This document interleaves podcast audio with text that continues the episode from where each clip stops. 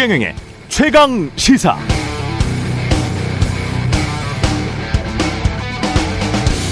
경제를 위해 정치가 할 수 있는 일은 뭘까요? 미국 실리콘밸리 은행이 파산하자 대통령은 경제부총리를 중심으로 파산 요인, 진행 추이, 미 당국의 대처, 국내 금융시장 및 실물 경제에 대한 영향을 면밀히 점검하라.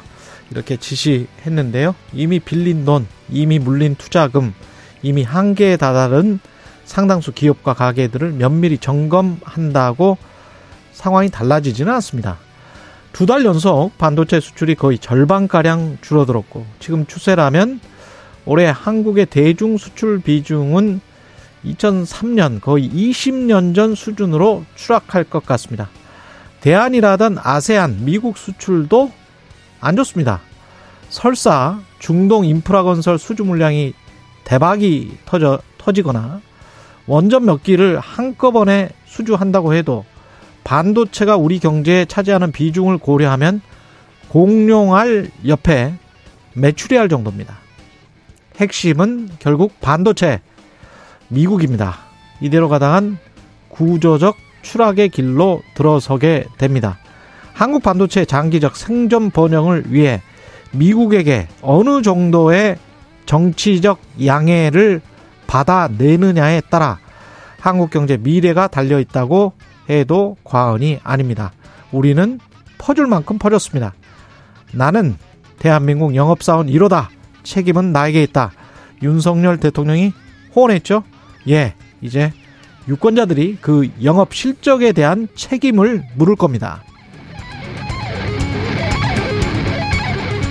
네, 안녕하십니까. 3월 14일 화요일 세상에 이익이 되는 방송 최경령의 최강시사 출발합니다. 저는 KBS 최경령 기자고요. 최경령의 최강시사 유튜브로도 실시간 방송되고 있습니다. 문자 참여는 짧은 문자 50원, 기본자 100원이 드는 샵9730 콩어플 무료고요. 오늘 최강시사 여야 최고위원들과 함께 하겠습니다. 국민의힘 지명직 최고위원에 임명된 강대식 의원, 국민의힘 조수진 최고위원, 민주당 정청래 최고위원, 그리고 강제동원 관련해서 김 임재성 변호사 만나보겠습니다.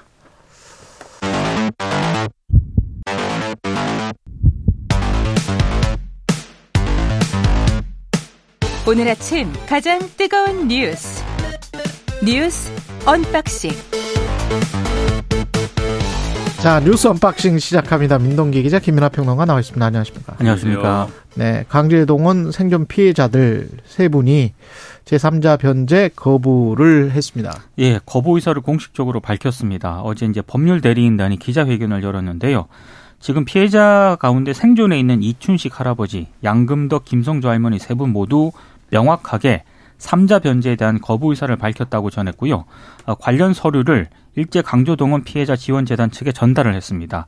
그리고 이 법률 대리인단은 피고 기업인 일본 제철에도 차 3자 변제를 불허한다는 의사를 국제우편으로 전했고요. 미쓰비시 중공업에도 곧 문서를 발송할 예정입니다.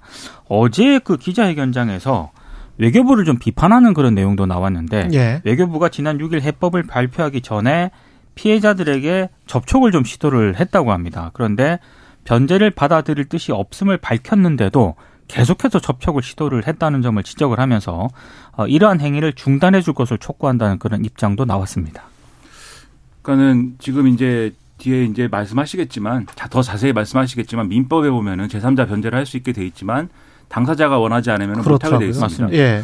근데 이 지금 그림이 아주 이상한 그림인 것이 돈을 받아야 되는 분들은 안 받, 이렇게 이런 방식으로 안 받는다 그러고 음. 또 돈을 줄 책임이 있는 일본 기업들은 돈을 줄 일이 없다 그러고 채무 음. 자체가 없다고 하고 예. 돈을 대신 갚는다고 하는 재단은 그러면 이 기업들에게 구상권 청구를 하느냐 그건 뭐 아니라고 하고 그렇죠. 그럼 이게 무슨 해법이냐 이런 의문이 있지만 이런 의문이 있는데도 정부 측은 어, 이게 다 가능하다. 그것은 우리가 알고 있는 권위 있는 전문가들의 주장에 의해서 다 뒷받침이 된다. 이렇게 얘기를 하고 있거든요. 음. 이 권위 있는 전문가가 누구란, 누군지는 잘 모르겠으나 어쨌든 그것이 안 되는 건데 아무튼 이게 이 지금 이제 피해자들이 이렇게 좀 신속하게 나선 이유는 어제 이제 설명하기로는 이게 만약에 수령을 거부하면 이, 이 판결금이라고 이제 정부는 부르는 재단 측은 부르는 이 돈을 수령을 거부하면은 법원에 이 돈을 공탁을 해서 맞습니다. 법률 자체를 끝낼 것이기 때문에 어. 그 전에 이 거부 의사를 분명히 밝히는 걸로 법적인 어떤 다툼에 있어서 좀 매끄럽게 하고자 하는 그런 의지라는 거예요. 그래서 이 점이 상당히 앞으로도 논란이 될 것 같습니다. 가장 최악의 상황은요. 만약에 정부가 제3자 변제항을 강행을 할 수도 있는 거 아니겠습니까? 그럴 수도 있겠죠. 그랬을 때 피해자들이 우리 정부를 상대로 소송을 소송에 나설 있겠습니다. 가능성이 있거든요. 예. 이렇게 되면 정말 그림이 우리 입장에서는 최악이 될 수밖에 없는 겁니다. 그리고 근데 일본 기업이나 일본 정부를 상대로 소송을 하는 것과 네. 예, 거기에 이제 개입을 한 한국 정부를 상대로 한국민이 네. 피해를 당한 한국민이 소송을 하게 되는 거는 이 결과를 이제 불러와 버린 거 아니에요? 그렇습니다. 이 제3자 변제한 이런 이상한 방식을 통해서 그리고 뭐 미래 청년 기금인지 그거는 전혀 지금 다른 이야기인데 그걸 갖다 끼워 맞추는 거지 않습니까? 마치 그러니까 어디 증검다리가 있는 것처럼 어떤 의사 표현도 안 했어요. 사실 일본은 네. 이 미래 청년 기금이 이 이 강제동원 생존 피해자들을 위해서 기리기 위해서 만들었다. 뭐 이런 이야기라도 해야 되는 거 아닙니까? 근데 전경련하고 일본의 이제 경단련이 네. 또 17일 날 만나 가지고요. 네. 이 문제를 논의를 한다라고 하거든요. 근데 네. 언론들의 보도를 보면 이게 마치 강제동원 피해자의 어떤 그런 기금 지원 문제하고 연관이 있는 것처럼 보도를 하고 있는데 냉정히 말해서 아무 상관이 없는 그런 내용입니다. 일본 외무상은 강제 동원이라는 것은 없대요. 그런 적이 없답니다. 그렇죠. 그런 얘기를 하고 있기 때문에 뭐 강제 연관이 동원은 없었다. 연관이 있을래야 있을 리가 없는 것이죠, 그것은. 어제 외통의 양금덕 할머니가 출석을 하셨는데 발언을 듣고 다시 이야기 나누겠습니다. 대통령이 뭐이라 대통령아 옷 벗으라고 하고 싶소. 편안하니 동포들을 다 마음 편하게 하고 살아야 한디 이걸 뭐예요? 나는 절대 금방 굶어 죽은 한이 있어도 그런 돈을 안 받을랍니다. 네. 굶어 죽는 한이 있어도 그런 돈은 받지 않겠다. 양금덕 할머니의 에, 진술이었고요. 외통위는 야당 단독으로 진행돼서 결의하는 채택을 했습니까? 네. 예. 일단 민주당이 어, 윤석열 정부의 굴욕적 반역사적 강제동원 해법 철회 및 일본 정부와 기업의 사죄와 배상 촉구 결의안을 일 결의안을 채택을 했는데요. 말씀하신 것처럼 국민의힘이 예, 불참을 했습니다. 그래서 민주당 단독으로 진행이 됐고요. 일단 국민의힘은 민주당이 일방적으로 개의했다고 좀 비판을 하고 있는 그런 상황인데 어찌됐든 어제 이제 외통위를 좀 뉴스를 통해서 많은 분들이 보셨겠지만 피해자분들 특히 이제 양금덕 할머니 같은 경우에는 굉장히 강하게 음. 정부와 대통령을 성토를 했습니다. 의사 일정이 합의가 안 돼서 이제 국민의힘이 들어오지 않은 것까지는 뭐 절차적인 문제일 수 있겠다 싶은데 지금 또 하는 얘기는 주호영 원내대표 등이 이제 공식적으로 한 얘기입니다. 어, 한일 정상회담 앞두고 있는데 16일 16일 날 그런 상황에서 이렇게 국회 외통위를 열어 가지고 이 강제동원 배상 판결 문제에 대해서 미주알 고주알 논하자고 하는 거는 정상회담에 오히려 이제 악영향을 줄 수 있는 것이고 국익을 훼손하는 거고 그걸 위해서 오히려 민주당이 이렇게 하고 있는 거 아니냐 이제 이런 주장이었거든요. 근데 그런 주장은 이해가 안 되는 것이 그럼 정상회담이 예정돼 있으면은 관련한 어떤 주제는 국회가 한마디도 해서는 안 되는 것이냐 의문이 있을 수밖에 없는 거고 더군다나 이것은 국민적인 논란이 있는 그런 사안인데 이것을 국회에서 다루지 않겠다라고 하는 것은 저는 좀 합리적이지 않은 이유였다고 생각을 합니다. 예. 그리고 정부는 한일 외교 국방부 장관 협의체 복원을 추진 추진하겠다는 거죠. 그러니까 윤석열 대통령이 어제 한덕수 총리와 주례 회동을 가졌는데요. 이 내용을 지시를 했다라고 합니다. 그래서 지금 언론 보도를 종합을 해보면 외교안보 분야에서는 한일 외교장관 정례 협의회라든가 국방장관 협의체 이런 것들을 아마 복원이 될 가능성이 높은 것으로 보고 있고요. 경제산업 분야에서는 뭐 산업부와 일본의 그 경제산업성 에너지 협력 대화라든가 한중일 ICT 장관 회의 등이 복원될 것으로 보인다. 이런 전망을 내놓고 있습니다. 그러니까는 뭐 다 푸는 어떤 방향으로 할 수 있는 거는 다 하자는 취지의 얘기와 제스처를 우리는 하고 있는 거예요. 예. 근데 일본이 이제 얼마나 호응해 줄 거냐에 대해서는 어떤 부분에서는 일본이 분명히 호응하는 부분이 있을 텐데 예를 들면 안보라든지 이런 부분에서는 호응할 텐데 나머지 대목에서 그게 잘 될지는 아마 정상회담에서 나오는 성과를 봐야 될 것 같은데 음. 다만 지금 좋은 신호는 기시다 총리하고 윤석열 대통령이 저녁 식사를 두 번 하기로 했답니다. 그래서 예. 어쨌든 뭐 의전 밥을 두 번 먹기로 했다. 그렇습니다. 예. 아, 그래서 이제 그런 점은 일본이 또 신경을 나름대로 쓰고 있다라는 근데 신호로 해석을 하고 있는 것 그 같습니다. 그 두 번을 제안한 게 윤석열 대통령이라고 합니다. 아 그래요? 예. 예. 밥을 두 번 먹어서 우리한테 좋은 게 좀 맞습니다. 예. 그렇죠. 예. 네. 우리한테. 그 국민의힘 새 지도부 당직 인선이 됐고요. 친윤 뭐 전면에 뭐 예상대로 되, 됐네요. 사무총장의 예. 이철규 의원 그리고 사무총장을 보좌하는 전략기획부총장하고 조직부총장에는 각각 박성민, 배현진 의원이 임명이 됐습니다. 세 분 다 이제 윤핵관으로 꼽히는 그런 인물이기 예. 때문에 뭐 친윤 일색이다 이런 비판이 좀 나오고 있고요. 지명직 최고위원회는 유승민 전 의원과 가까운 강대식 의원을 지명을 했는데 뭐 이 부분을 들어서 조금 그래도 탕평을 편 것 아니냐라는 해석이 나오고 있습니다만 또 다른 쪽에서는 그 끼워 맞추기 아니냐 이런 또 비판도 나오고 있는 그런 상황입니다.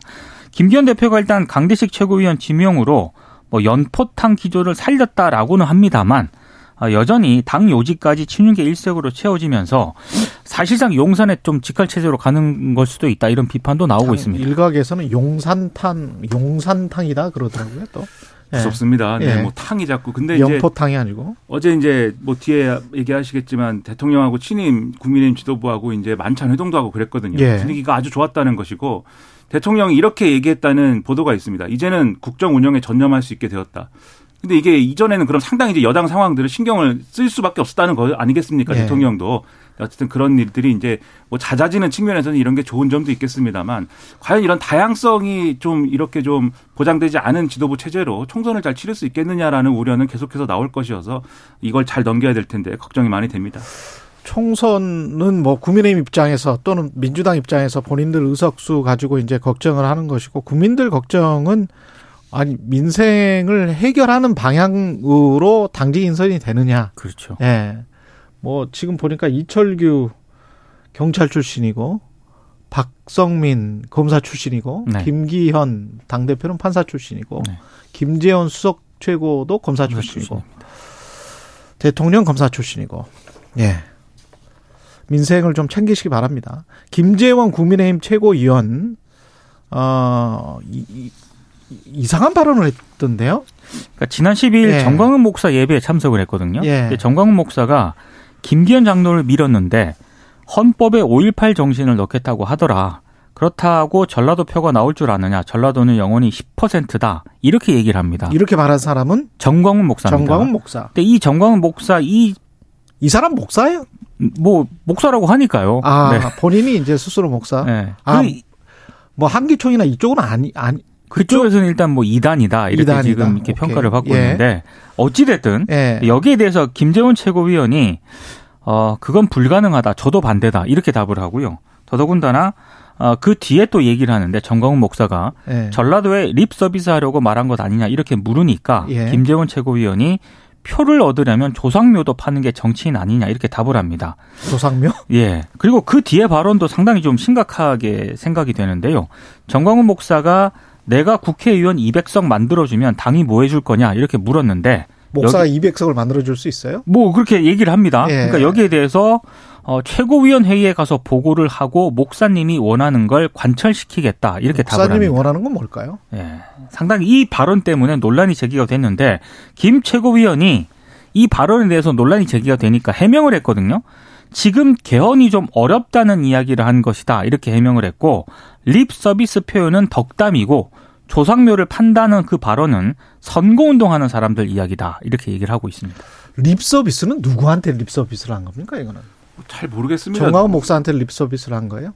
잘 모르겠습니다. 이 발언의 취지는 뭐 이런 이 호남인들에게 나름의 립 서비스 뭐 이런 취지인데 별로 그렇게 되지 않는 것 같고요. 음. 근데 저는 이게 상당한 큰 문제인 게 친윤 일색의 지도부라고 하는 평가 속에 김재원 최고위원도 어쨌든 들어가는 거 아닙니까? 그렇죠. 본인은 사실 나는 친윤이 아니고 범윤입니다 이렇게 주장한 바도 있지만 친윤 호소인이라고 한 적도 있습니다. 뭐 그런 주장을 네. 막 하- 하고 또 김병민 최고위원 등도 어, 아니다 뭐 이렇게 얘기를 하는데 하지만 어쨌든 언론에 의해서는 친윤 최고위원 아닙니까?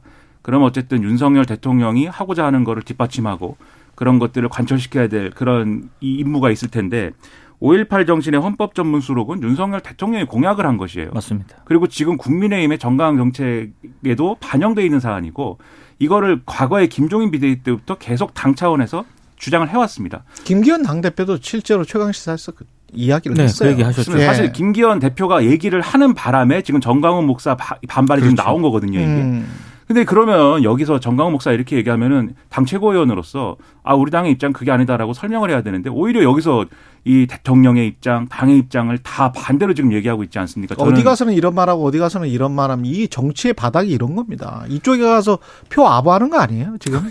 저는 이것은 구구 구구 기독교인지 기독교인들은 싫어하실 것 같은데 이게 목사인지 아닌지도 모르는 사람한테 가서 신자 수가 많다고 뭐 혹시 이분은 그러는 겁니까? 명목상은 목사 이 목사 맞습니까? 직업일지 모르지만 예. 과거에 뭐 자신은 하나님과 친구라는 등의 이러한 언급을 하여서 이 기독교인들의 많은 그럼- 반발을 또 산바도 그렇죠. 있어요. 말이 안 되죠. 그렇죠. 예. 그건 이제 용납이 안 되는 일인데 예. 아무튼 그렇기 때문에 저는 이제 이 국민의힘에서 윤리를 열어가지고 이 김재원 최고위원을 징계를 해야 되지 않나 이 정도면 제가 볼 때는 그렇죠. 중대한 사안이다. 그래서 큰일입니다 이것이 참. 그리고 비슷한 이야기를 또 김광동 진실화해위원장이 비슷한 시기에 또 했네요. 그러니까 국회 행정, 행정안전위원회 전체회의에서 한 발언입니다.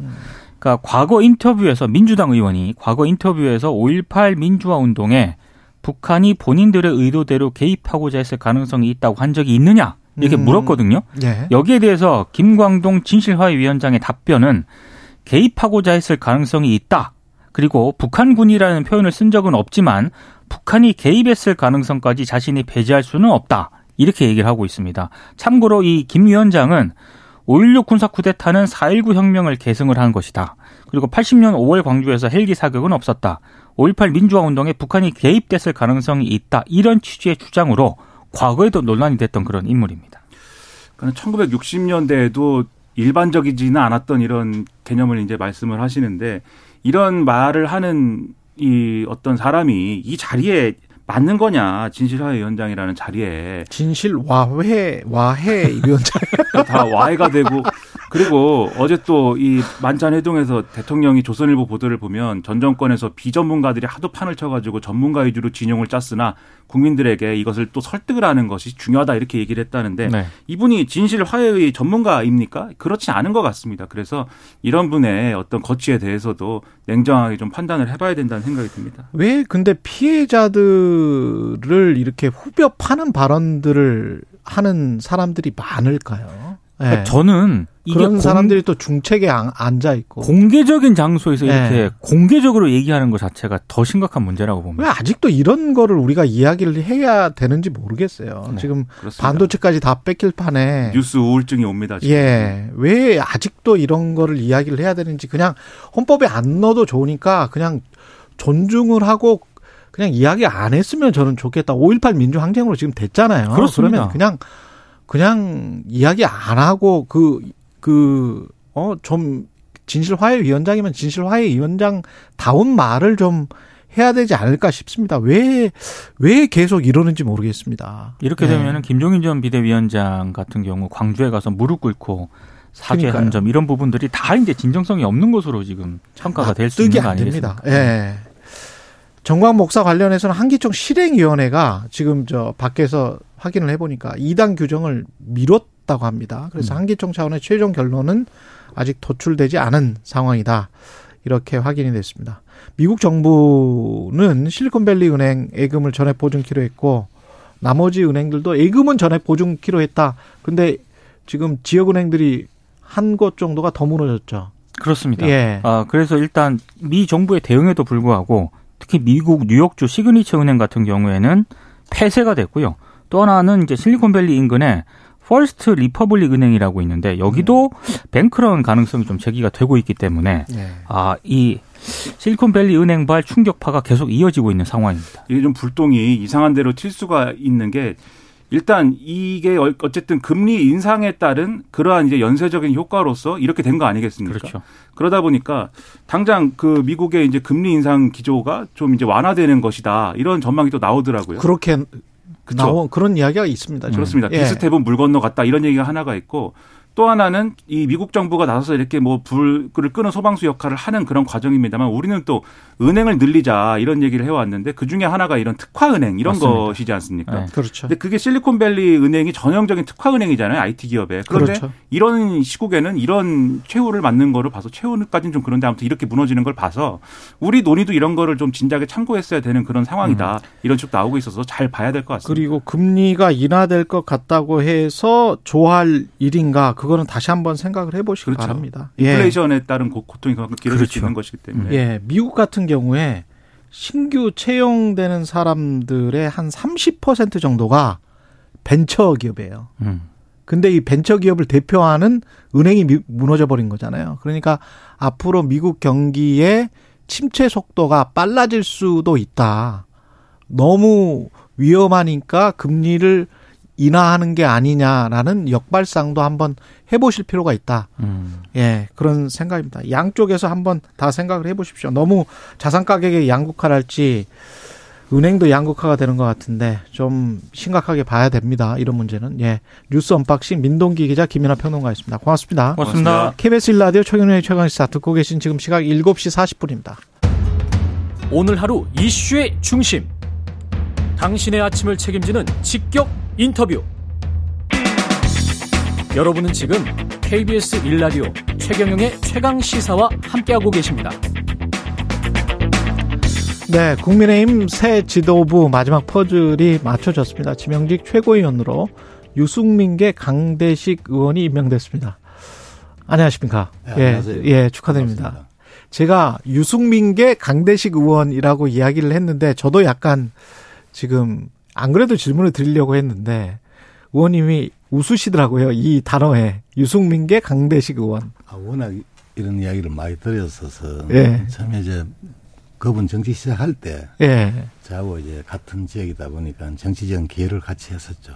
게다가 음. 이제 지역구도 물려받으신 거. 예, 뭐 그런 셈이죠. 예. 그렇다 보니까 예. 늘 붙어 다니죠. 붙어 다니고 아, 유승민 개라고 언론에서 이야기를 해도 괜찮습니까? 글쎄요, 뭐 그게 예. 뭐 그렇게 표현을 안 하시더라도 예. 뭐 사람들이 그렇게 이미 알고 있으니까. 이미 알고 있으니까 뭐 예. 때로는 조금 뭐 너무 이렇게 붙어 다닌다 이런 생각이 들 때도 있지만은 예. 뭐 그건 또 사람의 어떤 개인적인 친분 관계에서 있어서 그렇군요. 어떻게 하겠냐. 예. 하지만 정치력 하는 것이 뭐 잘 알고 계시다시피 음. 누구 개가 어디 있고 누구 파가 어디 있고 전따다가 올라가는 게 그게 하나의 공, 공, 공정당이다. 저는 이렇게 생각하고 있고요. 예. 그 표현에 대해서 뭐 굳이 쓰신다면 예.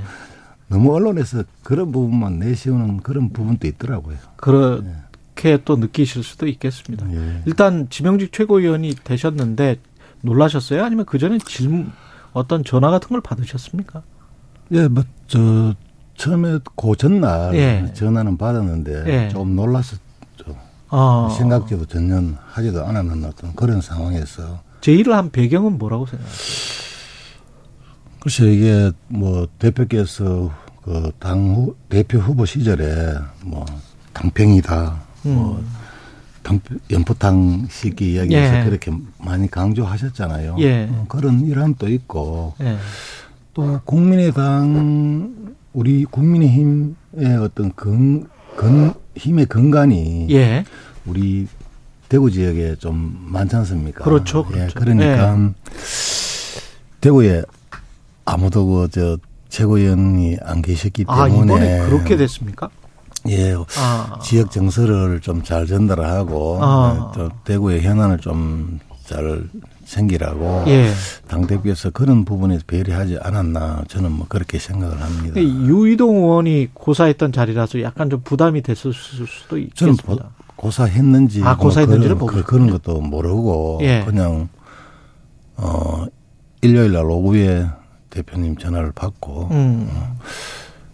음, 저보다 더 훌륭하고 능력 있으신 분들이 계시는데 저는 예. 그냥 뒤에서 돕겠다 예. 그랬는데 또 재차 음, 전화 오셔서 같이 한번 일해 보자 그래서 참 무거운 마음을 가지고 음. 어, 같이 하겠다고 그래 말씀을 드렸죠. 근데 한쪽에서는 지금 뭐 구색 맞추기 아니냐, 뭐 연포탕이라는 말씀도 하셨습니다만은 맹탕일 수도 있지 않느냐, 뭐 이런 이야기도 합니다. 예, 뭐 보시는 분에 따라 가지고 예. 다뭐 표현은 다를 수 있겠지만은 음. 어차피 대표께서 그런 거 제의 는 하셨으니까 음. 뭐 저는 뭐 현 정부와 또 우리 당을 위해서 음. 저뭐 능력은 크게 없지만 예. 음, 네, 뭐 미력한 힘이나마 최선을 다하겠다. 예. 뭐 이런 말씀을 드리겠습니다. 근데 경선 과정에서 보면 뭐 친윤, 비윤 언론에서 이렇게 나누는데 어, 어 주로 친윤이라고 분류됐던 분들이 하시는 말씀은 우리가 친윤, 비윤이 어디 있느냐 다 친윤이다 국회의원들은 그런 동의하십니까? 그 부분에 대해서는 동의합니다. 예. 왜냐하면 윤석열 정부 탄생할 때 음. 우리가 다 열심히 최선을 다해서 다 했기 때문에 뭐 특히 우리 대구 지역 같은 데는 거의 75%라는 득표율을 또 올렸지 않습니까? 그렇죠. 그렇기 때문에 그 뭐 굳이 그렇게 뭐 양비론적으로 양비론적으로 할 필요는 그렇게 없다. 할 필요는 저는 없다 이렇게 봅니다. 근데 유승민 의원은 사실은 저 전당대회 끝난 다음에 결과를 보고 대통령의 사당화 이야기를 했지 않습니까? 거기에는 동의하십니까? 글쎄요, 그분의 표현에 대해서 예. 뭐 제가 이렇다 저렇다 판단 내리기는 어렵고요. 예. 그, 그런 부분들도 우리가 전부 다 수용을 하면서 예. 그렇게 가야 된다고 보는데 음. 뭐 자꾸 그분에 대한 어떤 이야기를 저한테 뭐 어떻다 아. 이게 묻는 것을 제가 대답하기가 좀 좀 부담스러우시군요. 예, 예. 예. 그러면 사당화라는 표현보다는 윤석열 대통령이 여당을 장악했다. 여당 장악이 현실화됐다. 이런 평가에 관해서는 어떻게 생각하세요? 그런 부분도 저는 음. 생각하기에 따라 나름 다르다고 생각되는데 예. 실질적으로 몸담아 있지만은 그렇게 가끔 한 번 뭐 그런 조금 그런 거는 있을 수도 있겠지만은 예. 전혀 다른 외에서 보는 사람들이 생각하는 만큼 아, 밖에서 보는 사람들이 밖에서 보는 사람은 그 정도는 아니다 저는 아. 그렇게 생각합니다. 그 정도는 아니다. 예. 그 정도라는 게 어느 어느 정도여야지 균형도 맞고 그리고 민심도 반영하고 그렇게 되는 걸까요?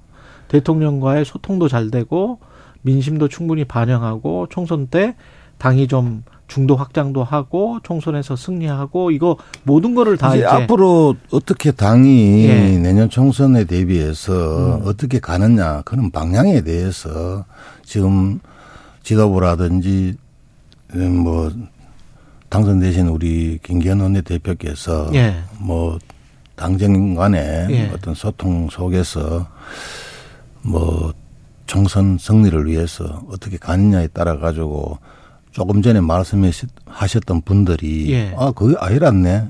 아 네. 정말로 그렇네. 예. 이런 부분도 판단하시리라 나는 그렇게 생각을 합니다. 아까 의원님께서 사실 모든 국회의원들은 친윤이다 이런 말씀을 하셨는데 당정과 하나가 돼야 예. 국민들이 행복해질 거 아닙니까? 음. 예. 나라가 또 똑바로 서고 그러면 지난 경선 과정에서 나경원 전 의원 그 당대표 출마 관련해서 연판장에 이제 서명을 하셨잖아요.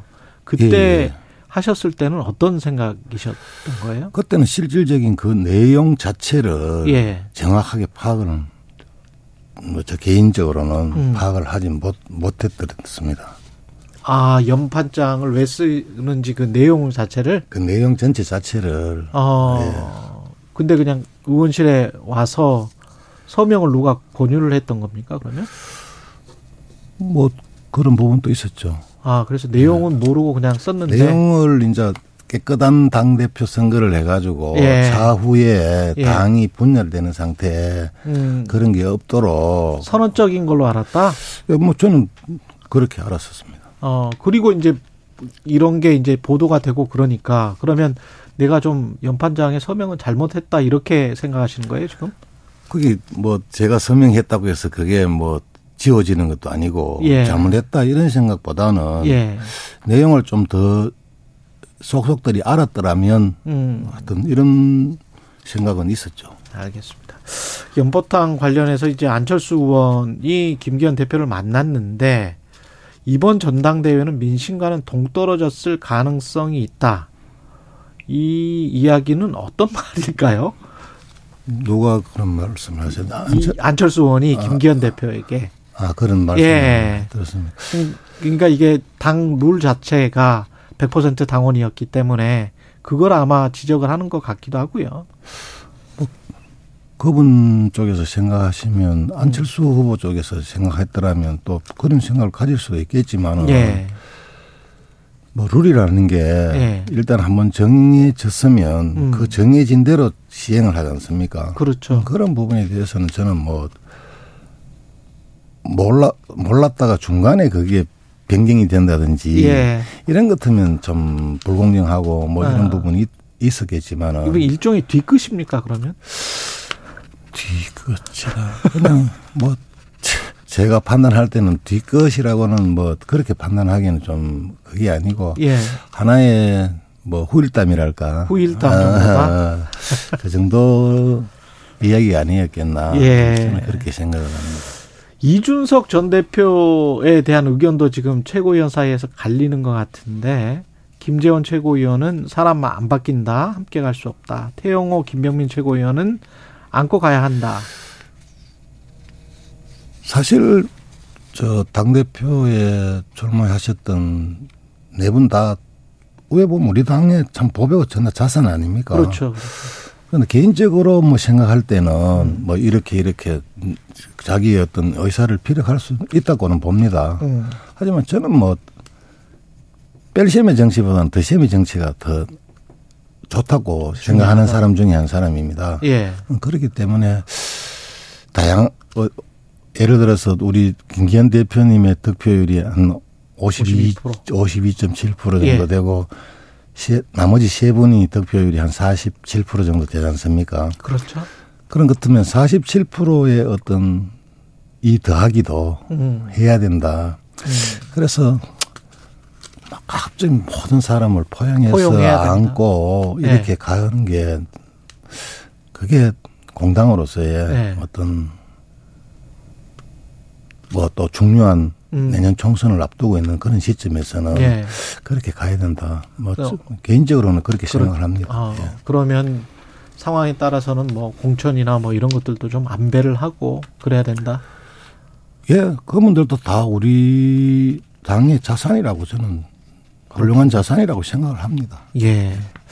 알겠습니다. 새 지도부로서 이제 내년 총선을 준비하실 텐데 총선 승리를 위해서 당이 좀 보완해야 될 부분들은 뭐라고 생각하세요? 이제는 당이 하나 된 모습으로 음. 이렇게 국민들이 공감하고 네. 국민들이 참 사랑을 줄 수 있는 음, 그런 당으로 한번 거듭 새롭게 태어나는 어떤 계기가 이번 당 대표 선출이 아니었나 예. 뭐 이렇게 생각을 하고요. 예.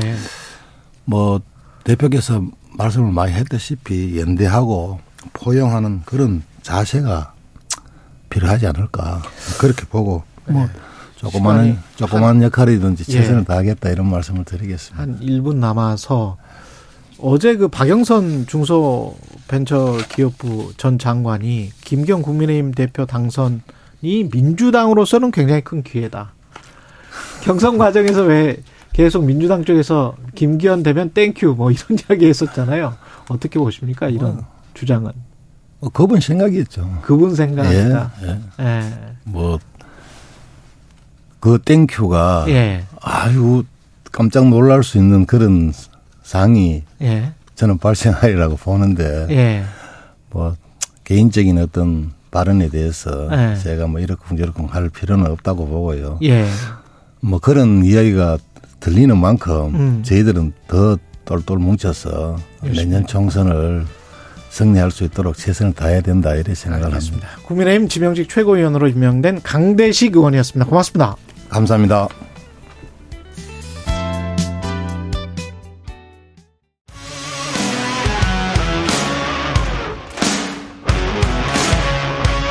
오늘 하루 이슈의 중심 최경영의 최강 시사. 네, 국민의힘 새 지도부 최고위원들과 이야기 나누고 있습니다. 2부에서는 조수진 국민의힘 신임 최고위원과 이야기 나눠보겠습니다. 안녕하세요. 네, 안녕하세요. 예, 예, 축하드립니다. 네, 고맙습니다. 예, 소감 한 말씀 해주세요. 아, 먼저 윤석열 정부 첫 여당 지도부입니다. 예, 그리고 전 세계적으로 경제 위기가 크기 때문에 우리도 민생이 어렵습니다. 그래서 더 막중한 무거운 책임감을 느낀다는 말씀을 드리고요. 예, 아, 그런 만큼 민생을 위해서 가야 된다. 그리고 이번 지도부는 총선용 지도부입니다. 아, 작년 3월 9일에 우리가 그 정권 교체를 했지만 국회의석으로는 아직은 야당이고요.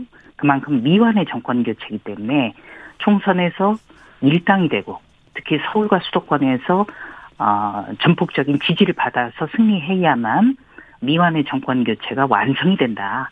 그런 의미에서도 어, 잘해야겠다라는 그런 생각을 매일 어, 각오를 다지고 있고요. 음.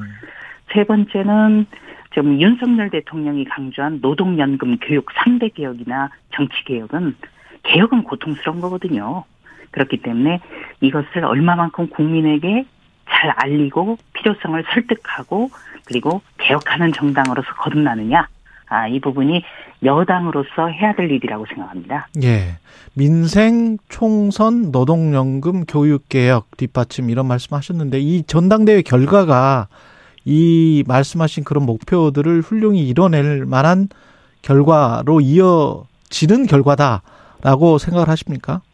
일단 기대에 부응하는 아, 그런 지도부가 되기 위해서 노력을 해야겠죠. 네. 아마도 당원들이 그런 역할을 할 수 있을 것으로 기대를 했기 때문에 노력을 해야 됩니다. 예. 그리고 무엇보다도 이번에 그 투표율이 굉장히 높았거든요.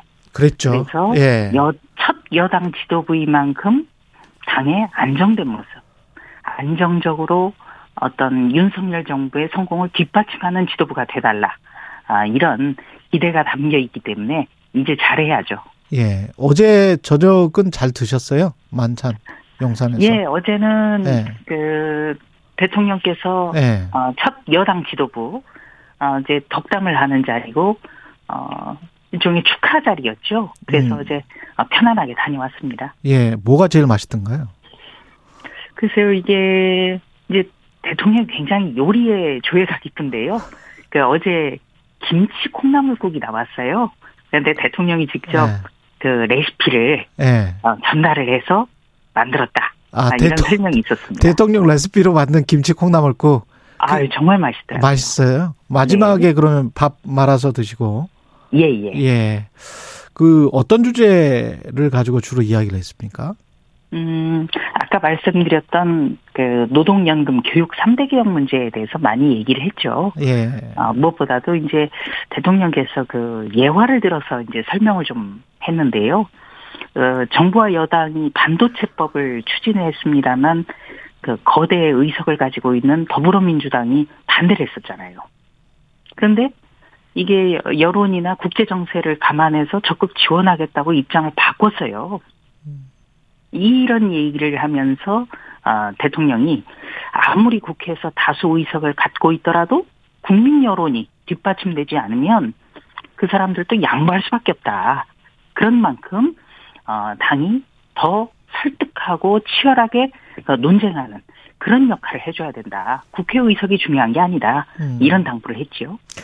대통령의 생각과 주장을 뒷받침하는 게 좋을 수도 있지만은 이게 잘못해서 여의도 출장소로 전락하는 것 아니냐. 그래서 혹시 당을 협소하는 것 아니냐 이런 우려도 있는 것 같습니다. 어떻게 보십니까? 그런 우려는 뭐 나오겠지만 예. 가령 반도체법이라든가 음. 그리고 노동연금 교육 3대 개혁이 이거는 누군가는 해야 되는 것 아니겠습니까? 음. 그런데 그게 어떻게 여의도 출장소가 되지요? 사안마다 다르겠지요. 예. 어, 제 당부하신 거는 어, 노동연금 교육 3대 개혁은 어, 우리 미래를 위해서 반드시 해야 된다는 것. 그리고 반도체법 같은 경우에는 어떤 그 많은 분들이 기대를 가지고 있고 또 세계의 조류를 볼 때 반드시 해야 되기 때문에 아, 국회 의석이 적더라도 목소리를 낸다면 충분히 돌파할 수 있다. 그런 당부였습니다. 대통령의 명예 당대표 카드도 여전히 유효한가요? 어, 그거는 이제 어떻게 설득하느냐가 중요하겠지만 예. 대통령은 여당의 1호 당원이에요. 예. 1호 당원이라는 거는 누구도 부인할 수가 없는데 굳이 그것을 명예 당대표, 아, 이거를 거론하면서 조금 어, 논란이나 오해가 생긴 것 아닌가. 저는 그렇게 생각해요. 그만큼 책임 정치를 강조하기 위해서는 당과 정부가 융합을 해야 된다. 아, 그거를 강조하는 과정에서 어, 조금 단어 같은 것이 어, 논란을 불러일으켰다. 저는 그렇게 생각합니다. 예. 어떤 취지는 잘 아실 거예요. 예. 그 아까 국민 여론 말씀하셨습니다마는 지금 강제동원 3자 변제한 그 해법과 관련해서는 여론이 그렇게 좋은 것 같지 않고 대통령 지지율에게에도 영향을 미치고 있는 것 같은데 부정적인 영향을 미치고 있는 것 같은데 이걸 꼭 해야 되는 겁니까? 그래서 개혁이라든지 예. 미래를 위한 조치는 음. 그래서 고통스럽다는 얘기를 계속 드린 겁니다. 문재인 정부 때 한일 관계가 최악이었어요. 예. 그러면 그냥 방치할 수 없는 것 아닙니까? 그리고 안보와 경제 협력의 중요성이 그만큼 높아지고 있기 때문에 음. 쉬쉬하고 방치하고 그런 거 안 하겠다는 거예요. 그래서 미래지향적인 한일 관계와 국익을 위해서 어려운 결정을 했고 또 대통령 스스로가 이렇게 말씀하셨어요. 언젠가는 해야 하고 또 누군가 해야 되는 일이기 때문에 내가 해야 된다. 음. 예. 그래서 근데 그 아, 미래에 시기를- 구체적인 어떤 우리의 국익이 어떤 실익이 있는지 그걸 좀 구체화해서 말씀을 해주시면 좋을 것 같아요. 외교라는 게 손에 잡힌다면 외교가 얼마나 쉽겠습니까? 그리고 저도 언론인 출신이지만 언론도 하루에 냄비 끓듯이 그렇게 하면 안 돼요. 그게 아유, 한꺼번에 성과를 내고 그런다면은 언론을 얼마나 쉽겠습니까? 그거는 국민의 예. 방송을 자처하는 KBS부터 또 예. 최경영 앵커부터가 예. 아 저는 그 그런 부분에 대해서 생각을 어. 해야 된다.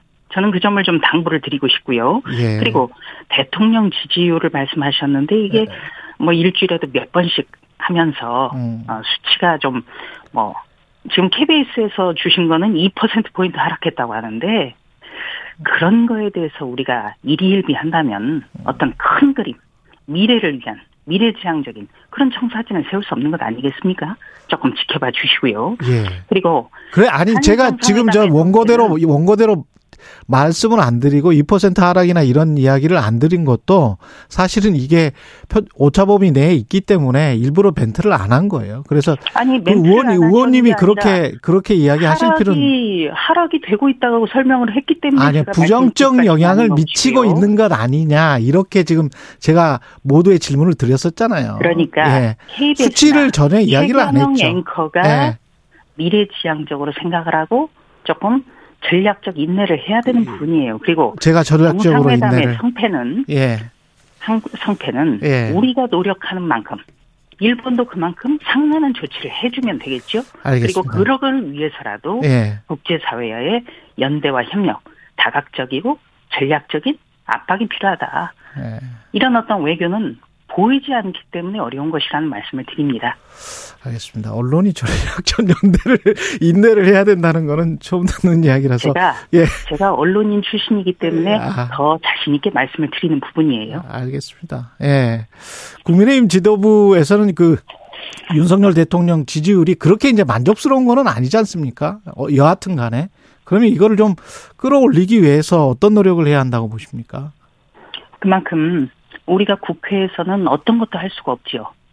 그만큼 치열하고 그리고 어떤 결과에 결과는 더불어민주당이 일방 통과라든지 어떤 시나리오를 세운 대로 갈 수 있는 확률이 크지만 그만큼 국민께 홍보하고 어떤 부당함 논리적으로 치열하게 알리는 그런 과정이 필요한 거예요. 그런데 음.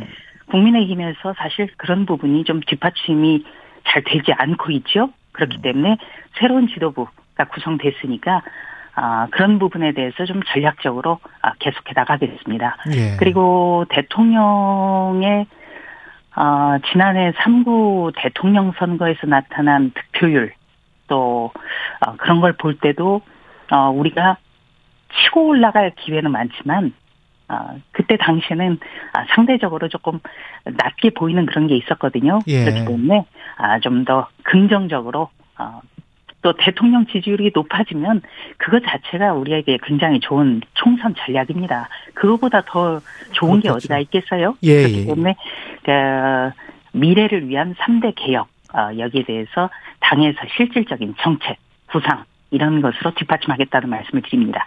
그 새 지도부의 당직 인선에 관해서는 어떻게 평가하십니까? 어, 당직 인선은 이제 시작이 됐으니까요. 예. 어, 조금 더 지켜보시면 될 것 같고요. 그리고 아. 무엇보다도 윤석열 정부의 첫 여당 지도부는 윤석열 정부의 성공적인 안착을 돕는 지도부거든요. 예. 그래서 김기현 대표가 아, 말씀하신 대로 음, 잘 할 거다. 아, 이렇게 기대하고 있습니다. 지켜보고 있습니다. 저도. 화평이라고 보십니까? 연포탕 이야기를 많이 했었는데요. 김기현 대표가. 이제 시동을 걸었고요. 이제 시동을 걸었다. 예, 예. 시동을 걸었고 우리가 당내 통합을 못하면서 국민 통합을 말할 수는 없죠. 음. 저부터가 그렇습니다. 예. 그렇기 때문에 아, 지켜봐야 되는데요. 선거가 이제 완전히 끝났거든요. 예. 네. 그리고 경선 과정에서는 어, 상대를 위한 인신 공격도 워낙에 많았고 거기에 대한 방어도 필요했던 거예요. 예. 이제 선거가 완전히 끝났기 때문에 서로가 성찰해야 된다. 어. 네. 서로가 성찰해야죠. 그리고 선거 결과에 대해서도 반성할 부분은 서로가 반성을 해야죠. 그리고 예. 건전한 내부 비판은 언제든지 들을 준비가 돼 있어요.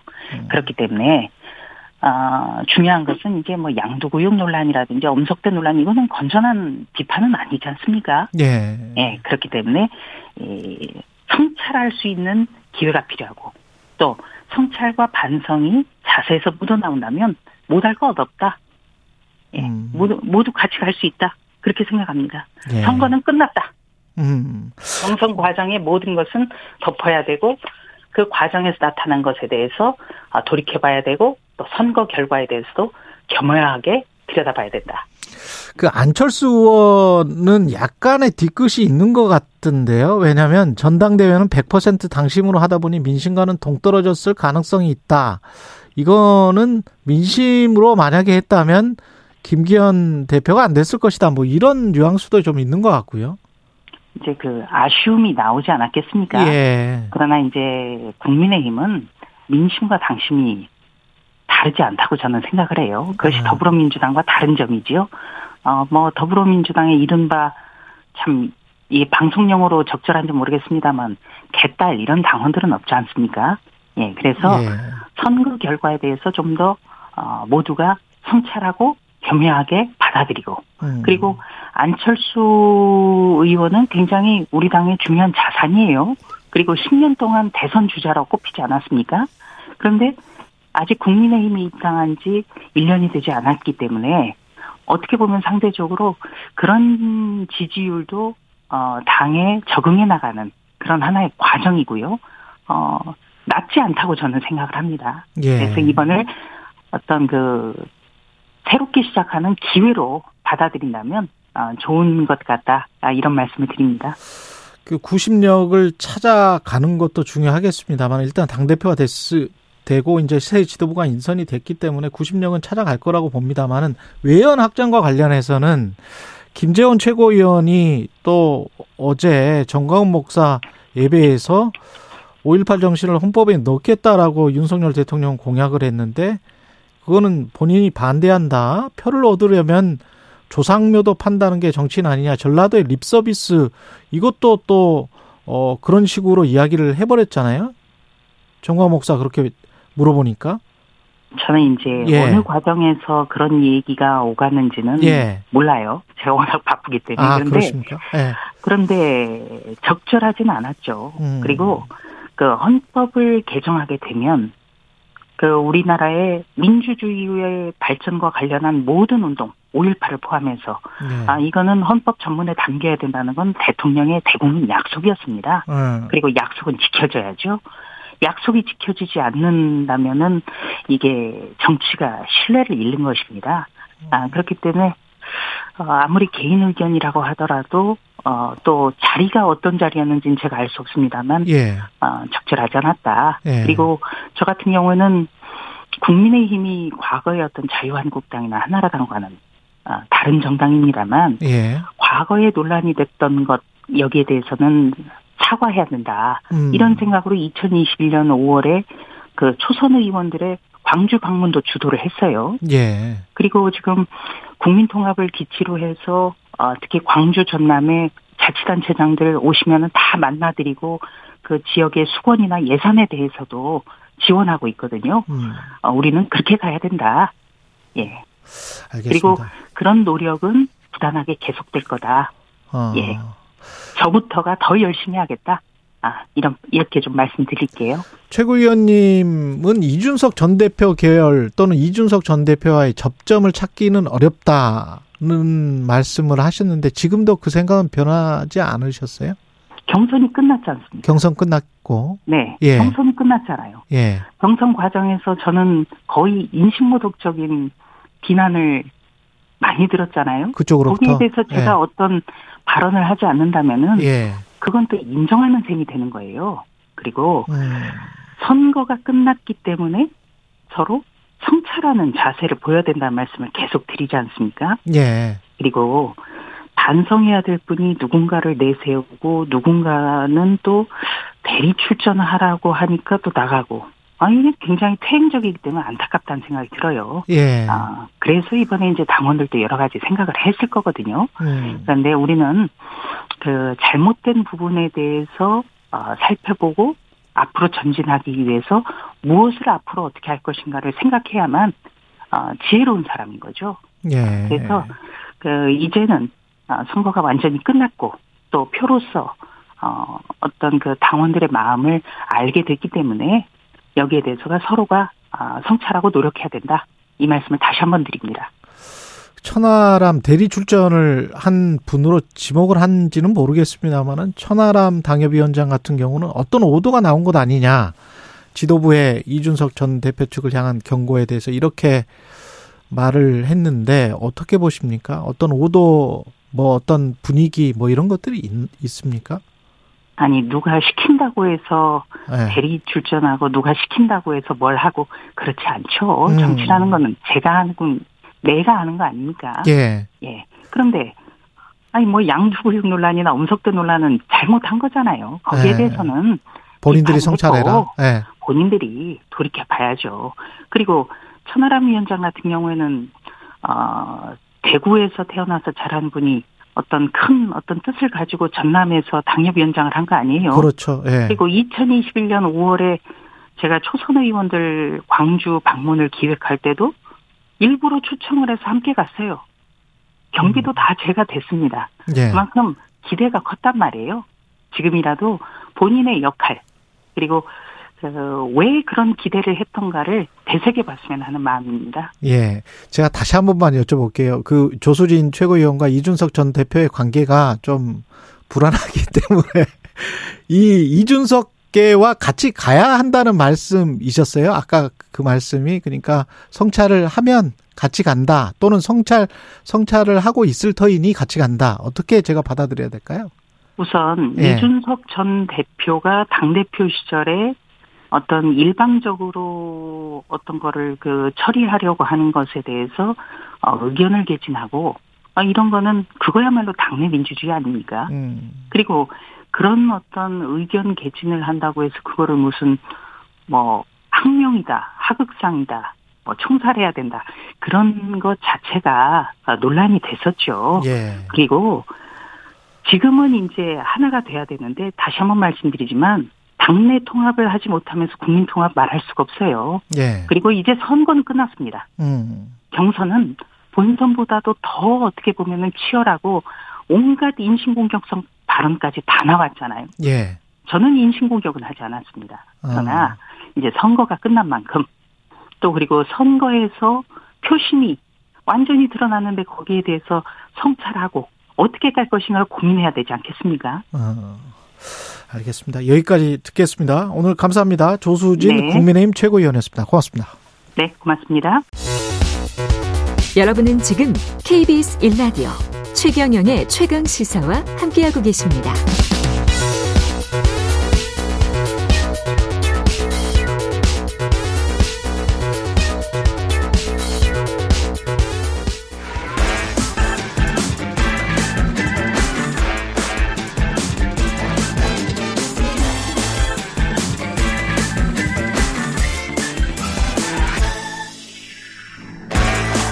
네, 최경련의 최강 시사 한 번 더 뉴스 시간입니다. 오늘은 오마이뉴스 과구신 기자와 함께하겠습니다. 안녕하십니까? 네, 안녕하세요. 예, 래퍼 라비 등 어, 병역 비리 이 적발을 137명이나 했네요. 네, 이번에 네. 검찰 기소 대상이 굉장히 많았습니다. 그러니까 어. 허위 뇌전증 진단을 위한 이 시나리오를 만들어서 범행이 있었던 건데요. 예. 브로커 두 명이 이제 핵심이고요. 그 다음에 출근부를 조작한 공무원 다섯 명, 또 병역 면탈자 109명, 공범은 21명이었습니다. 여기 이제 래퍼 라비, 프로배구 선수 조재성, 배우 송덕호도 포함이 됐고요. 공범 중에는 뭐 한의사라든가 전직 대형 로펌 변호사들도 있었다고 합니다. 공법 그러니까 한의사가 무슨 뭐 진료를 했다 뭐 이런 거예요? 뭐 그것도 이거 이제 가족인 경우도 있었고요. 아, 가족인 경우도 네, 왜냐하면 이제 있었고. 발작을 이제 뭐 목격을 했다라든가 이제 이런 아하. 진술이 좀 필요하다 보니까 그런 것도 있었고 예. 네, 진단서 관련된 부분들도 있었고요. 여러 가지 복합적으로 섞여 있는 상황입니다. 그렇군요. 범죄 행각이 좀 치밀했던 것 같은데 브로커들도 있고. 네. 네. 그러니까 이제 시나리오를 미리 짜두고 예. 이게 단기간에 한 게 아니라 1, 2년에 걸쳐 가지고 장기적으로 이루어졌습니다. 그래서 일단 뭐 보호자나 목격자 행세를 해야 됐기 때문에요. 진술들이 필요하다 보니까 진료 기록을 철저하게 관리를 해 왔고 어그 과정에서 의뢰인으로부터 건당 이제 300만 원에서 최대 1억 1000만 원까지 브로커들이 챙겼다고 합니다. 예. 그래서 수년 동안 뇌전 증으로 이 병역을 감면받은 이들을 병무청에 전수조사를 하겠다고 나섰는데요. 병역 판정 검사도 보다 정밀화하고 약물 복용 여부도 지속적으로 검사를 하겠다. 이렇게 재발 방지 대책을 나름 내어 놓았습니다. 예, 이게 지금 공무원들 비리 혐의도 포착 됐었다고 하는데 그거는 어떻게 됐습니까? 네, 그 이제 지금까지 말씀드린 거는 네. 그러니까 아직 가기 전에 병역 검사를 하기 전에, 전에. 네 전에 이제 좀 감면 받거나 네. 뭐 사회복무원으로 가거나 면제 받기 위해서 한 거고 어허. 이 경우에는 사회복무원 근무를 하는 중에 아. 중간에 빨리 좀 소집 해제를 받기 위해서 이게 범행이 있었던 겁니다. 아, 네, 내가 뇌전증이 있으니 빨리 소집해를 해제를 해달라. 네, 어떤 병이 있으니까. 네, 그래서 그 복무했던 곳이 서초구청이기 때문에 서초구청 공무원들이 여기에 연계가 되었던 거죠. 예, 그런 네. 혐의를 받았는데. 네, 네, 예. 네. 그래서 실제로 보면은 2021년 2월부터 작년 11월까지 이 출근 기록을 허위로 꾸미면서 병역 면탈을 시도한 혐의를 받고 있습니다.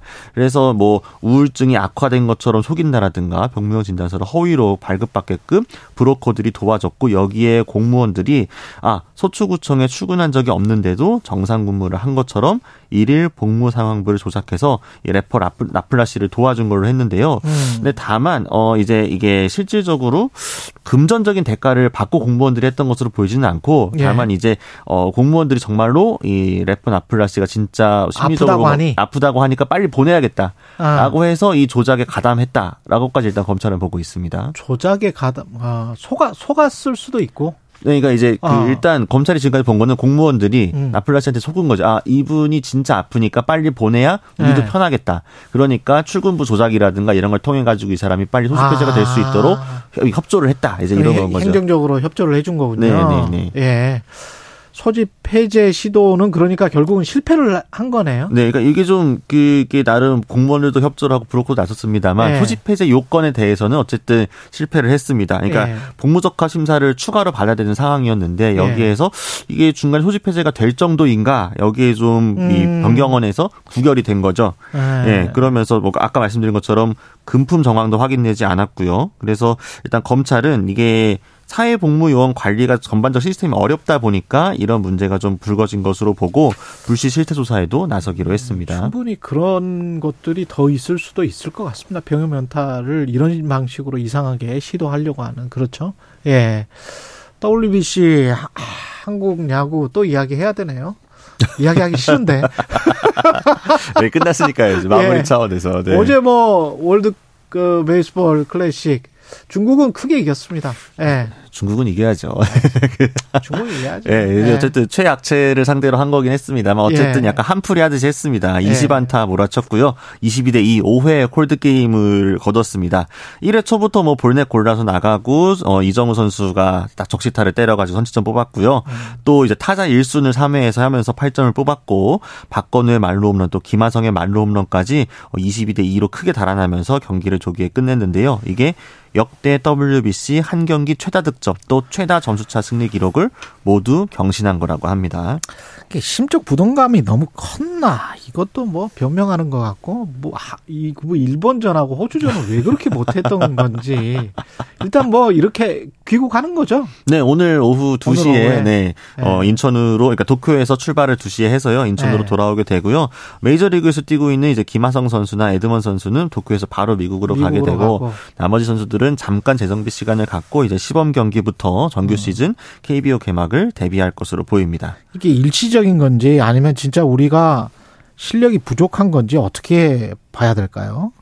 뭐 잘 아시겠지만 네. 단기적으로는 이강철 감독의 투수 운영이라든가 네. 단기전 운영 능력이 좀 안 맞지 않았나 이번 음. WBC하고 이런 지적도 좀 나오고 있기는 하고요. 예. 네, 그리고 뭐 전지 훈련부터 왜 이렇게 시차 적응도 안 되게 먼 곳으로 갔냐, 음. 날씨도 안 좋은데 거기서 막상 훈련도 제대로 못 하고 돌아오는데 도 비행기 기체 결항까지 겪으면서 뭐 컨디션 관리 자체가 안 됐던 거가 문제로 보이고요. 예. 근데 이건 어쨌든 좀 단기적인 문제고 그렇죠. 장기적으로 보았을 때는 세대 네. 교체 실패 이야기가 많이 나오는 것 같아요. 특히 투수. 네, 특히 네. 사실 그 전에도 이제 김광현 선수랑 양현종 선수가 선발이 된 것으로 보고 음. 사실 또 좀 논란이 있었지 않습니까? 추신수 예. 선수 발언이라든가. 언제까지 김광현이야? 네, 뭐 그런데 네. 막상 일본전 보시면 아시겠지만 네. 김광현 선수가 2회까지 퍼펙트하게 던졌고요. 잘했어. 네, 그리고 3회 흔들렸을 때 예. 뒤를 뒷받침해줄 불펜 선수가 아무도 없었다라는 거죠. 그러니까 한창 전성기를 누렸고 베테랑의 선수들은 이제 에이징 커브라고 하죠. 나이도 있고 하니까 기량이 음. 쇠퇴하고 있는 과정인데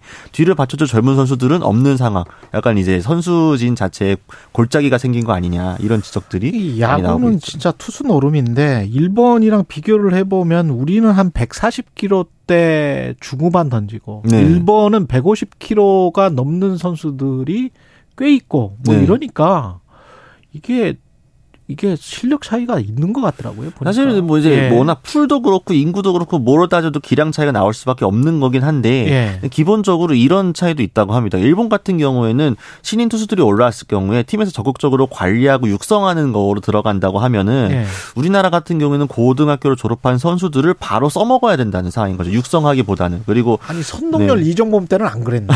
그때도 그래. 그때는 더 심했어. 근데 이제 예. 그때 같은 경우에는 이제 그 워낙 감독의 권한도 세다 보니까 예. 선수에 대한 이제 코칭도 직접적으로 많이 들어갔잖아요. 이제 예. 물론 좀 너무 억압적인 훈련이 있을 정도로 좀 문제가 있었는데 예. 최근에는 약간 좀 혹시나 잘못 건드렸다가 문제가 생길지 모르겠다 이런 것 때문에 아예 좀 신인 선수들을 올라와서 키울 생각은 하지 않는다라는 게좀 음. 지적이 좀 나오고 있는 것도 있는 것 같습니다. 30초 남았는데 과구신 기자가 보기에 김기현 당 대표 이 당 지도부 네. 이게 지금 총선에 어 좋은 겁니까 나쁜 겁니까?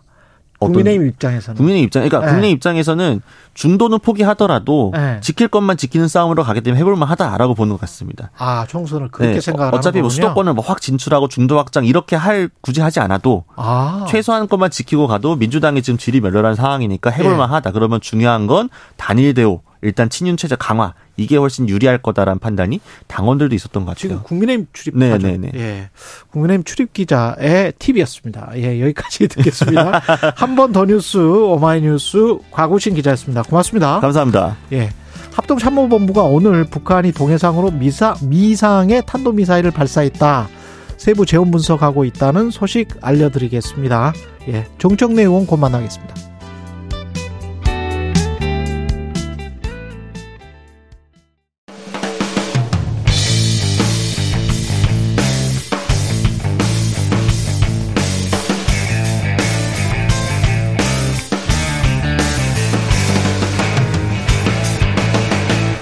최경영의 최강 시사.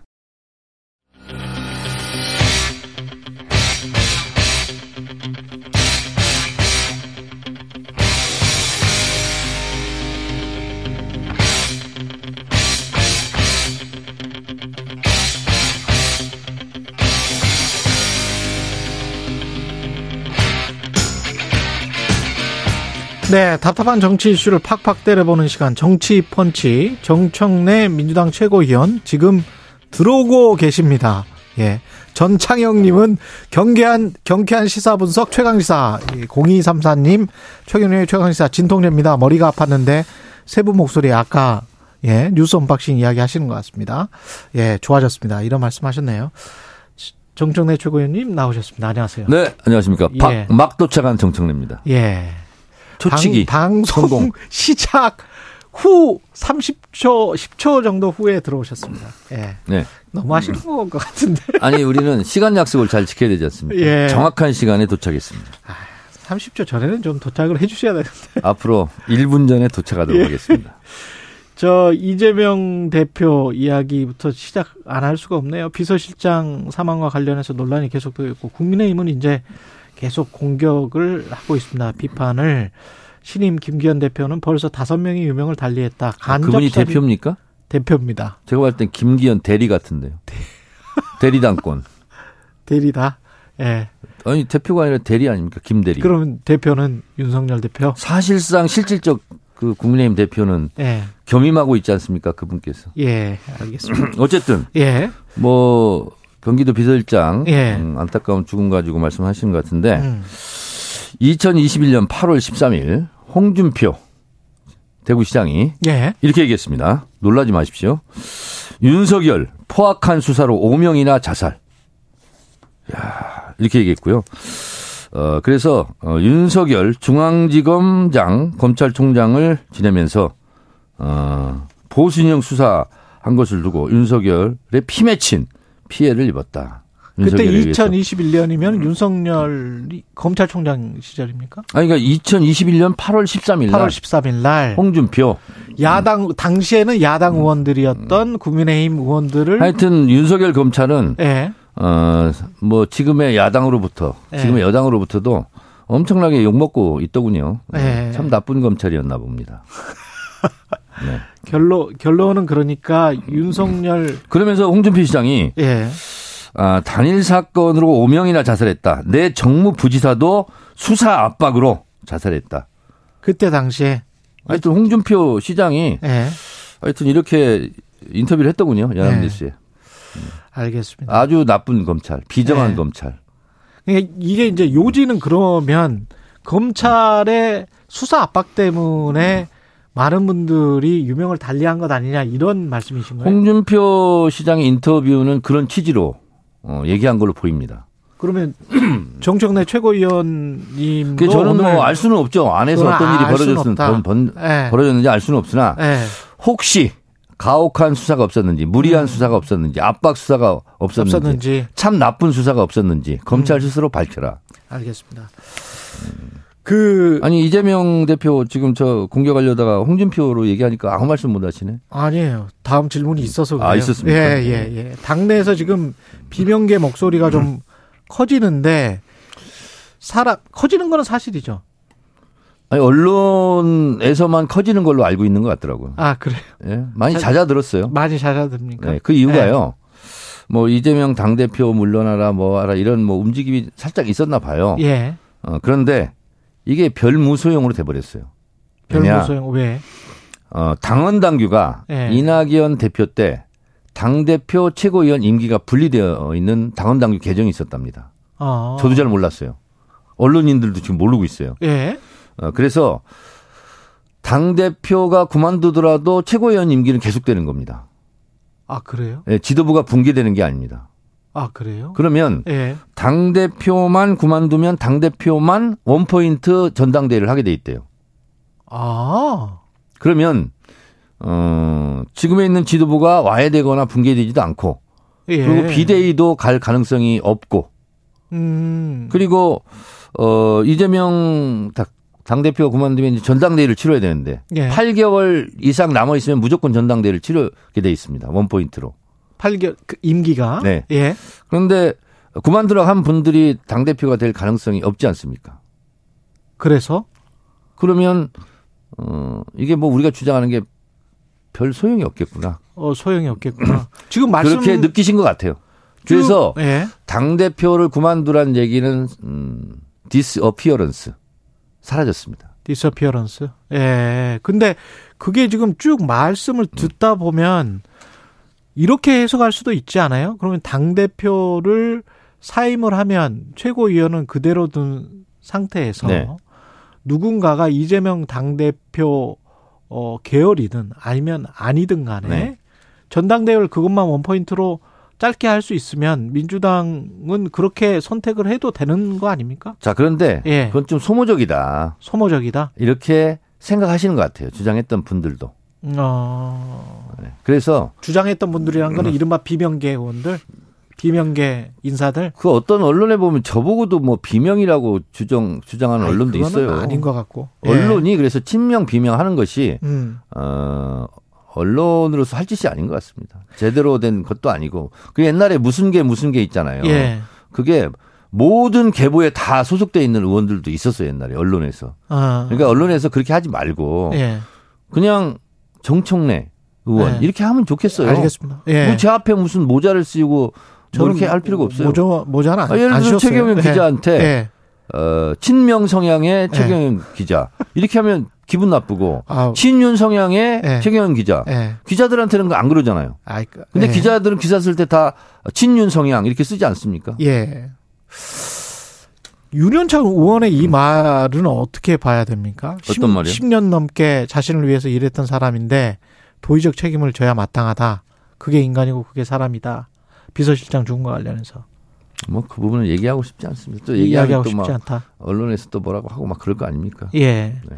고민정 민주당 최고위원은 이재명 대표 고치에 대해서 초가을 정도의 판단의 시기가 올 것이다. 자, 이 말은 예.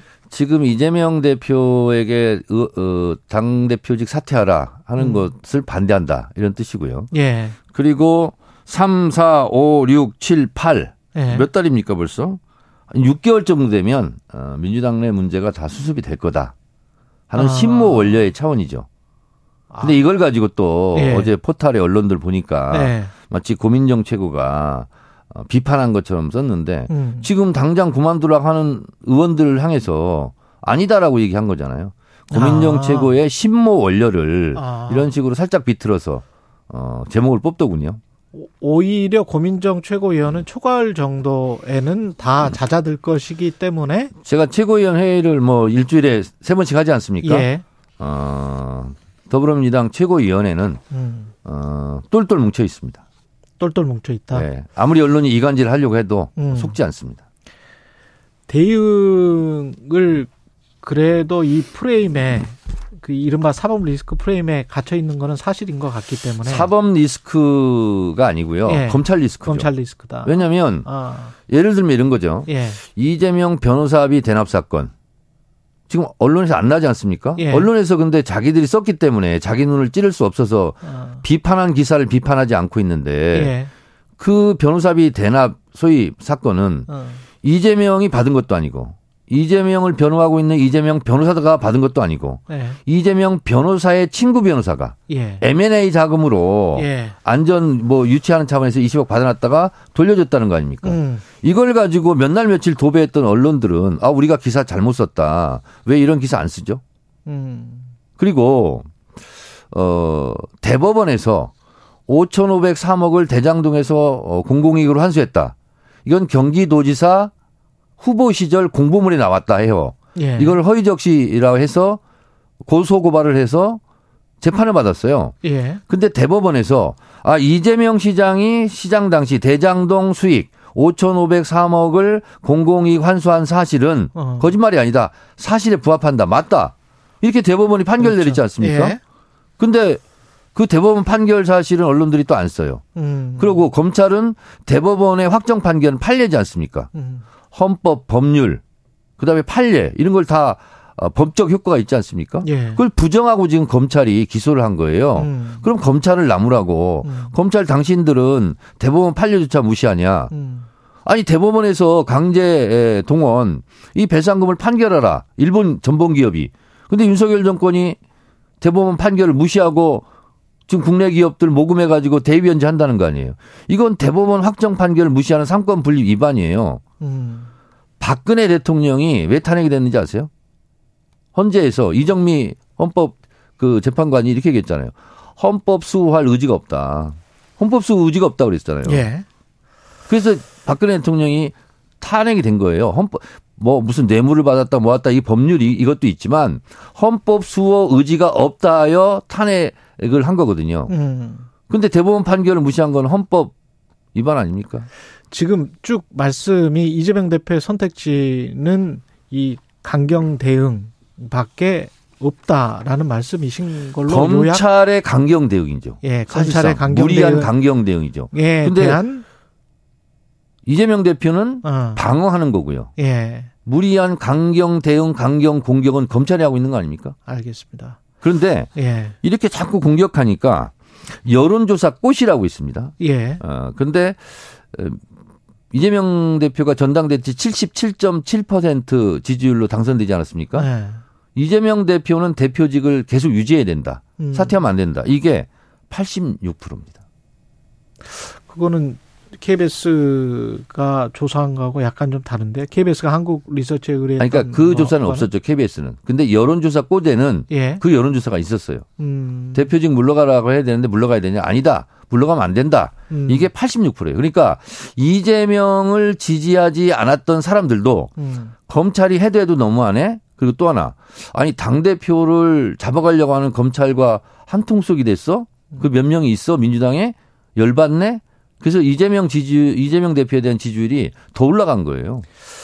그 이정미 대표가 연설을 할 때 강제동원 해법 관련 그 규탄 대회에서 네. 이게 야유와 폭언을 한 사람들은 민주당 이른바 이재명 지지자들이 맞습니까? 정확하게 조사하지 않아서 모르죠. 한 근데 이제 그럴 개연성이 높잖아요. 민주당 당원이라고 조사한 바가 없죠. 근데 이거는 그 그런데 예. 이걸 아셔야 돼요. 예. 지역구는 민주당 국회의원 후보를 찍고 예. 비례대표는 정의당을 찍었던 그러니까 이런 분들이 많이 있었던 거죠. 음. 근데 그분들이 화가 나지 않았나 이런 생각이 들어요. 그래서 어 예를 들면 특검에 대해서 이재명 대표 체포 동의안에 대해서 정의당 당원들은 어 정의당 지도부와 다른 목소리를 냈다고 제가 알고 있거든요. 예. 어 그래서 대통령이 민심을 따르듯이 음. 당 지도부는 당심을 따라야 된다. 예. 거기서 온 엇박자가 아닐까 이런 생각이 들고 예. 어쨌든 어 연설하는데 야유하고 하는 건 좋지는 않죠. 음. 그런데 그분들이 뭐 100% 잘했다는 것이 아니라 그분들의 심정도 이해하는 정치인들이 됐으면 좋겠다. 근데 그 민주당에서 조금 좀 나서서 아니 정청래 저희도요. 의원이라도 저희도 시민 단체를 대표할 때 민주당 국회할 때 야유 많이 받았어요. 아니 그래도 다른 당이니까 네. 다른 당의 대표니까 아니 근데 민주당원이라는 것을 저희가 아직 확인이 안 됐지 않습니까? 아, 확인이 안 됐다. 민주당원 그분들이 일하면 예. 어, 앞으로 잘 해주시기 바랍니다. 자제 좀 하시고. 자제 좀 해달라. 예. 근데 저희들도 예. 어, 많이 야유받고 했어요. 예. 그리고 정치인들에게 숙명입니다. 음. 어떻게 정치인이 욕 안 먹습니까? 욕하면 앞으로 예. 잘하겠습니다. 예. 이렇게 겸손한 자세도 필요하다. 국민의힘 전당대회 이후에 지금 당직 인선 이건 어떻게 보십니까 마지막으로? 저는 국민의힘 전당대회는 예. 분당의 씨앗을 심어놨다. 분당의 씨앗을 마이너스 전당대회였다. 그리고 안철수 의원 같은 경우는 아무 말도 하지 않으면 아무 일도 벌어지- 벌어지지 않는다. 예. 그래서 아무 말도 안 했더니 아무 일도 벌어지지 않았잖아요. 그랬죠. 네. 예. 그랬죠. 그리고 또 이준석 쪽, 이준석계는 또 전멸했죠. 음. 어, 그러다 보니까, 어, 저는 윤석열 대통령의 국민의힘에 대한 대리 통치, 음. 대리 통치자로 김기현 대표가 당선됐는데 저는 대표 역할 하지 못하고 저는 윤석열 대통령의 대리 역할. 음. 그래서 김대리가 당선됐다. 그런 생각을 합니다. 그래서 2주에 한 번씩 또 만난다는 거 아니에요? 예. 대통령과. 예. 아, 훈화 말씀 듣고 오고, 어, 지시사항 메모하고 와서, 어, 국민의힘이 전달하는, 어, 전달하는 통로, 전달하는 스피커 정도 역할 하지 않을까. 아, 그런 생각합니다. 알겠습니다. 여기까지 국민의힘이 참 안 됐어요. 여기까지 민주당 걱정도 많이 하셔야 될 것 같은데. 아니, 근데 예. 저희 걱정은 저희가 스스로 하고, 또 예. 여당이 야당 걱정을 해야 되고, 야당이 예. 또 여당 걱정을 하고, 야당이 강해야 또 여당도 강하고, 알겠습니다. 그런 거 아니겠습니까? 예, 여기까지. 국민의힘 예. 어, 잘 하시기 바랍니다. 예, 정치펀치 정청래 민주당 최고위원이었습니다. 고맙습니다.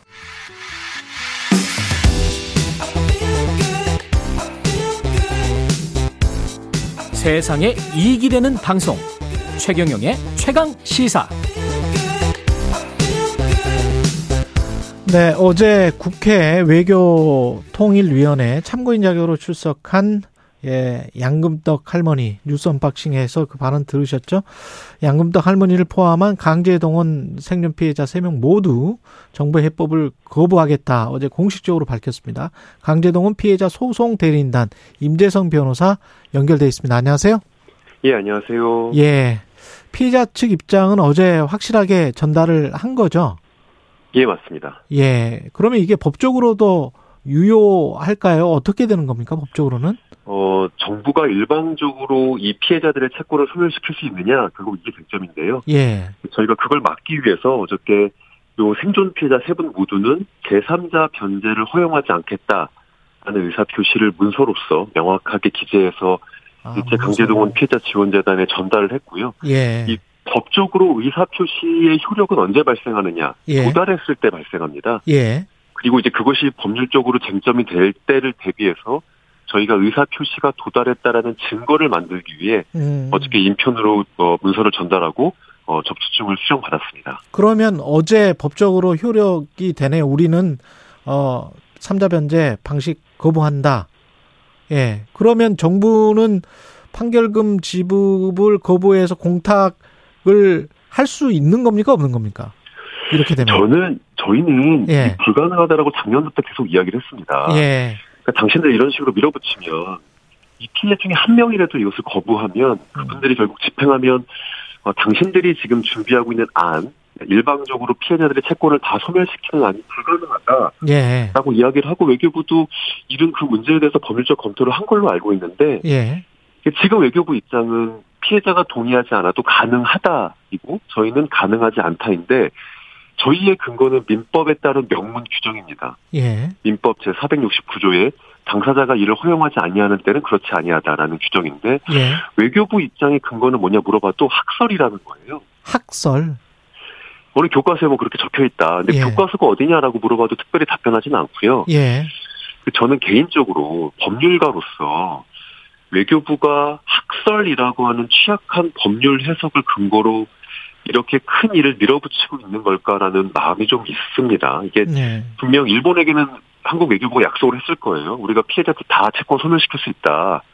일본 기업들이 한국 법원에서 집행당하는 일은 없을 거다라는 약속을 했을 텐데, 예, 좀 취약한 법률 해석이고, 어쨌든 저희는 안 된다라고 보고 있습니다.